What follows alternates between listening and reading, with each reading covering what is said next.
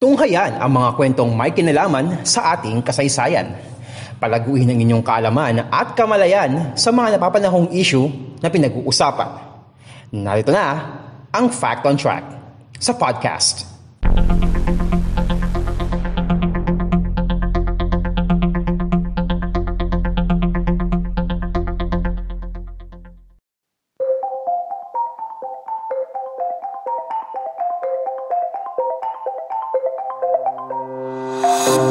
kasaysayan, kalaman at mga napapanong usapin sa Lipunan Fact on Track sa podcast.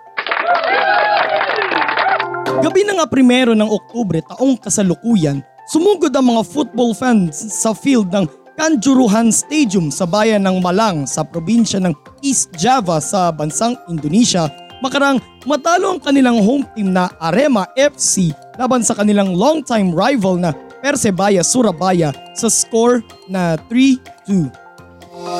Nagsimula ito nang pumunta sa field ang mga fans ng Arema para magpa-picture sa kanilang mga players. Subalit ayon sa isang saksi, sinugod sila ng mga pulis sa sila sinaktan. Dito na sumugod ang 3,000 pang mga fans ng home team sa field at pinagbabato ang mga pulis at security personnel. Pero gumanti naman ang mga pulis at binato nila ng tear gas ang mga nagkakagulong fans upang ma-disperse. Tinangka ng mga fans na makalabas ng venue Subalit halos lahat ng labasan ay nakakandado maliban sa gate 14. Kaya naman nauwi na ito sa Stampede. Ang ibang fans naman ay tinulungan ng mga player at opisyal ng kupo ng Arema FC na makalabas ng venue. Kaya pinadaan nila ang ibang mga fans sa lobby at changing rooms ng mga players. Subalit may ilang mga fans ang namatay habang palabas ng venue at may iba na habang nilalapatan ng lunas. May mga namatay rin dahil sa suffocation sa tear gas. May ilang mga sasakyan ng pulisya at mga pribadong sasakyan ang sinira ng mga galit na fans.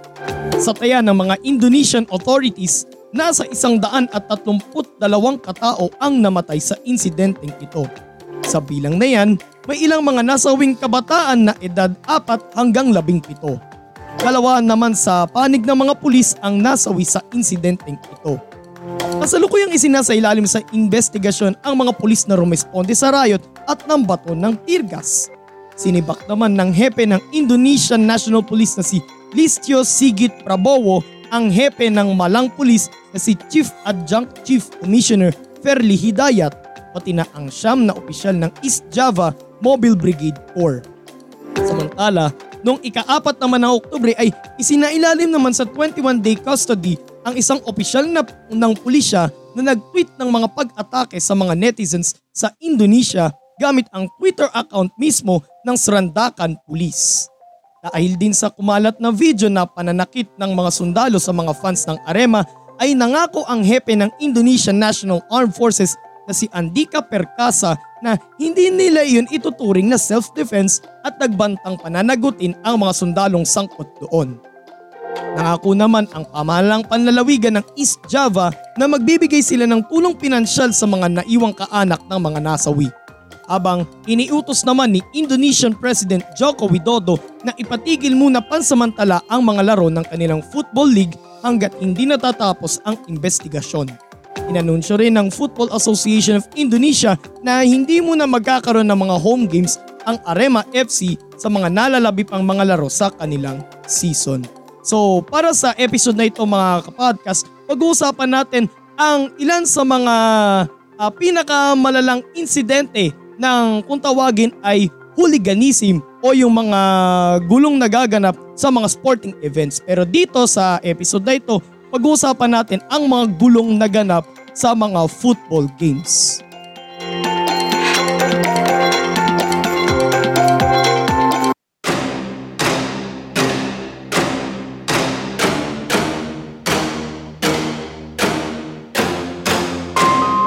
Primero naman ng Pebrero taong 2012, naglaban naman ang mga koponan ng Al Masri at Al Ali na naganap sa Port Said Stadium na ngayon ay kilala bilang Al Masri Stadium sa Port Said sa bansang Egypt. Nanalo sa labang iyon ang Al Masri sa score na 3-1. Ngunit sa kabila nito, sinugod pa rin ng mga fans ng nanalong koponan ang mga fans ng Al Ali Pinaulanan ng mga bato at upuan ng mga fans ng Al-Masri ang mga fans ng natalong koponan habang ang iba naman sa mga fans ng nanalong koponan ay sumugod na may dalang patalim. Ayon sa mga fans ng Al-Ali, wala raw ginawa ang mga pulis na nandoon sa venue para pahupain ang tensyon. Ni hindi raw nila binuksan ang mga gate ng stadium para makalabas ang mga tao. Late na rin dumating ang mga ambulansya. Maging ang mga players ng Al-Ali ay hindi rin nakaligtas sa galit ng mga fans ng kalaban. Maging sila ay pinaulanan din ng mga bote at mga bato. Ang ibang mga fans ng natalong team ay inilikas ng mga residente patungo sa pinakamalapit na istasyon ng tren sa kabisera ng bansang Egypt na Cairo. 74 ang naitalang patay sa insidenteng ito kung saan 72 sa kanila ay mga fans ng Al-Ali, isa ang fan ng Al-Masri at isa naman ang pulis. Sorry, excuse me. 73 ang napanagot matapos ang insidente kung saan siyam sa kanila ay mga opisyal ng pulisya habang dalawa naman ay mga opisyal naman ng koponan ng Al-Masri. Labing isa sa kanila ang hinatulan ng parusang kamatayan, 36 naman sa kanila ang hinatulang mabilanggo habang 26 naman ang napawalang sala. Politika ang sinasabing anggulo ng riot na ito Sinisisi nila sa insidenteng ito ang mga supporters ng namumunong junta. Noong 2011 kasi, a year before the riot, pinatalsik sa pwesto ang dating leader ng Egypt na si Hosni Mubarak. Isang football match sa pagitan ng arch rivals na Sokozaki at Nyuki System ang naganap sa lungsod na, ng Butembo sa North Kivu sa bansang Democratic Republic of Congo sa Africa noong ikalabing apat ng Setyembre taong 2008. Subalit ang labanang ito ay nauwi rin sa riot as usual. Anong sani? Dahil ito sa akusasyon na may isa sa mga players na gumagamit di umano ng witchcraft. Natalo sa larong iyon ang Nuki system at ang kanilang goalkeeper di umano ay nagcast raw ng spell para raw baliktarin ang resulta ng laro. Ito ang nagbunsod sa itong nagbunsod sa girian ng mga players ng magkabilang koponan. At nang magtangkang umawat ang isang police commander ay pinagbabato naman siya ng mga fans. Dahil dito ay sumugod na rin ang ilan pang mga pulis sa kanagbato ng mga tirgas at may nag-warning shot pa. Nagpanik ang mga nanood na nauwi sa stampede. At labing tatlo ang naitalang patay sa insidenteng ito na lahat ay mga kabataang edad labing isa hanggang labing anim. Isang investigating team na binubuo ng labing isang miyembro nito ang itinatag upang magsiyasat sa insidenteng ito. Kilala ang probinsya ng North Kivu sa bansang Democratic Republic of Congo dahil sa mga armed conflict sa pagitan ng puwersa ng pamahalaan at ng mga rebelde.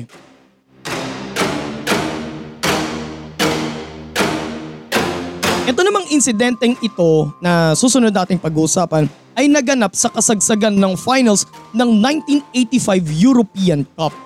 Naglaban sa finals ang mga kuponan ng Juventus FC ng Italia at Liverpool FC ng Inglaterra sa Hazel Stadium sa Brussels sa bansang Belgium. Subalit hindi pa naman nagsisimula ang laban ay naging mainit na ang mga fans ng magkabilang koponan ang mga fans ay pinaghiwalay ng bakod na gawa sa chicken wire at inaharangan naman ng mga pulis. Bandang alas 7 ng gabi ng ikadalawamputsyam ng Mayo taong 1985, mas lumala pa ang girian ng mga fans na nauwi na sa batuhan.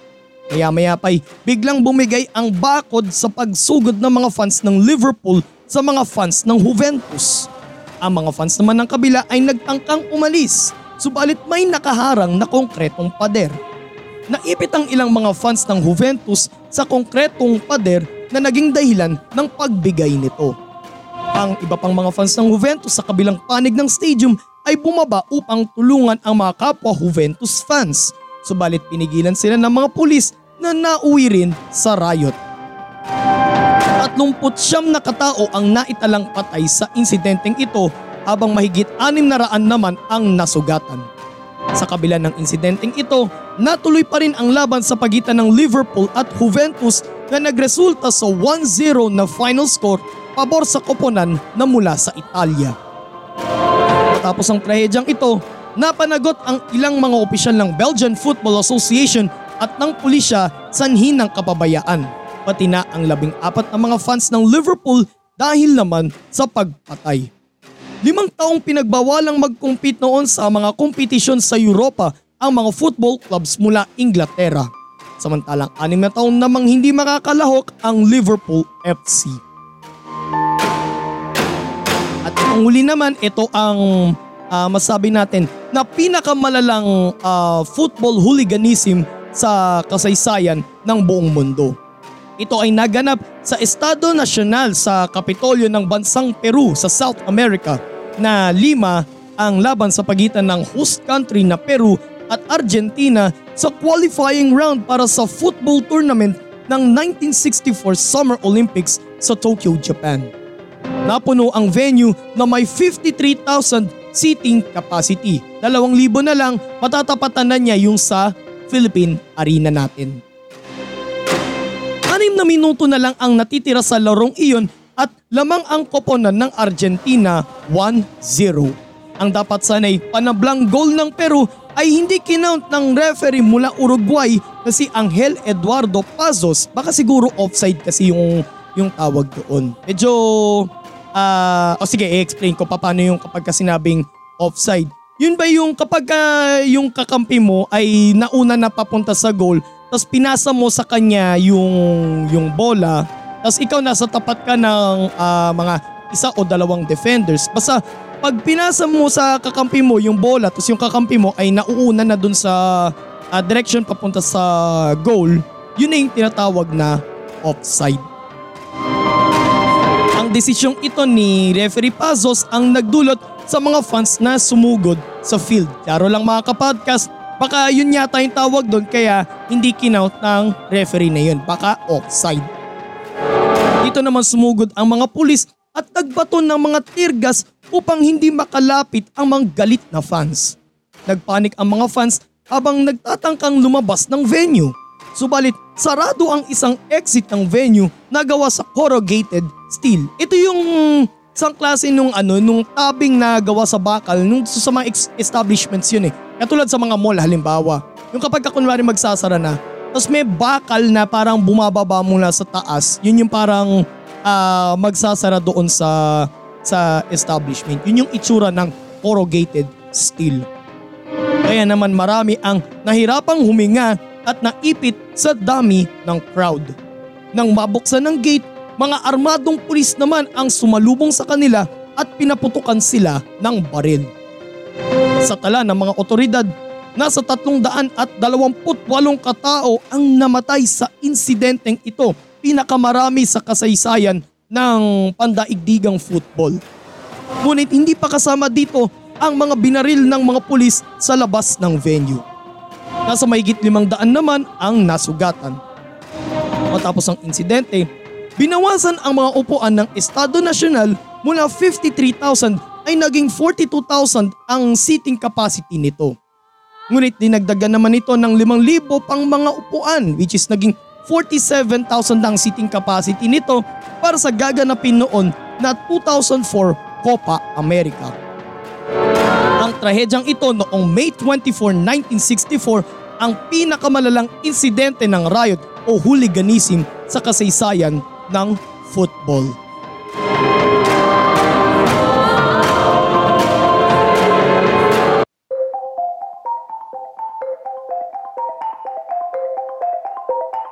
In general mga kapodcast, ang football talaga ang pinakakinababaliwang sport ng buong mundo. Eh, ewan ko baka may magsabi sa akin na hindi, basketball yun. Eh, tayo lang naman sa buong mundo ang nababaliw sa larong basketball. Pero in general mga kapodcast, football talaga ang pinakakinababaliwang sport ng buong mundo. Eh bakit naman Quizmans? Kasi isipin nyo mga kapodcast ah, yung kung paano laruin yung, yung football ay parang ang hirap na eh, pahirapan kang maka-score doon eh. ba? Diba? Kaya kadalasang mga score doon is mga 1-0, mga 2-0, mga ganun. O minsan niya, wala nga nakakaisang goal eh, di ba? Parang kaya ito kinaba kaya ito ang pinakakinababaliwang sport kasi basta makaisang goal ka lang, buong bansa mo na ang nagdiriwang. Di ba Enzo?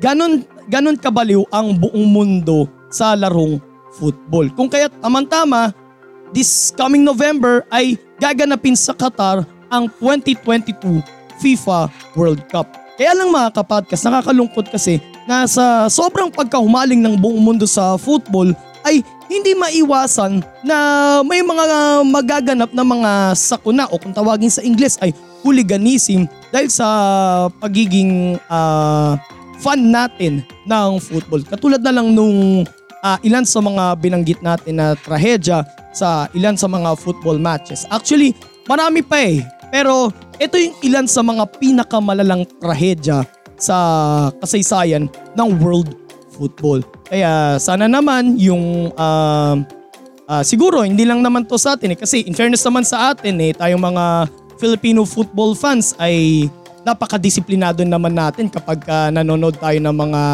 ng mga football matches. Pero wag sana natin tularan yung mga yung mga ganong insidente na na mauuwi sa riot at yung riot na yon ay posibleng kumitil pa ng maraming buhay. Katulad na lang yung nangyari sa Indonesia noong noon lamang October 1. Sana wag na mangyari ulit yung mga ganun. Kasi syempre, fan lang naman tayo eh, di ba? Gusto lang naman natin manood ng mga football matches eh. Excited tayong manood eh, di ba? Pero syempre, uh, pag-iingat pa rin ang tanging susi dyan. So, para sa susunod na episode ng GPS Podcast, sabi ko nga mga kapodcast ay uh, pupunta naman tayo down south sa probinsya ng Batangas. Kung saan isa sa limang lungsod doon sa probinsya ng Batangas ang ating pupuntahan ngayon. Bibigyan ko pa kayo ng isang clue mga, kapat, mga kapodcast. Isa sa ipinagmamalaki nilang produkto doon ay ang atsara. Mm, sarap niyan. So more episodes coming your way so please uh, subscribe to our YouTube channel Podcast Imans and don't forget to click the notification bell button. And also follow us on our social media accounts Twitter, Instagram, and TikTok at Podcast Nimans. And uh, mapapakinggan nyo po ng libre ang Fact on Track sa podcast sa Spotify, Anchor, Pocket Cast, Google Podcast, Red Circle at sa Podvine. Ito po si Mans at ito ang Fact on Track sa podcast. God bless everyone. God bless the Philippines. Purihin po ang Panginoon.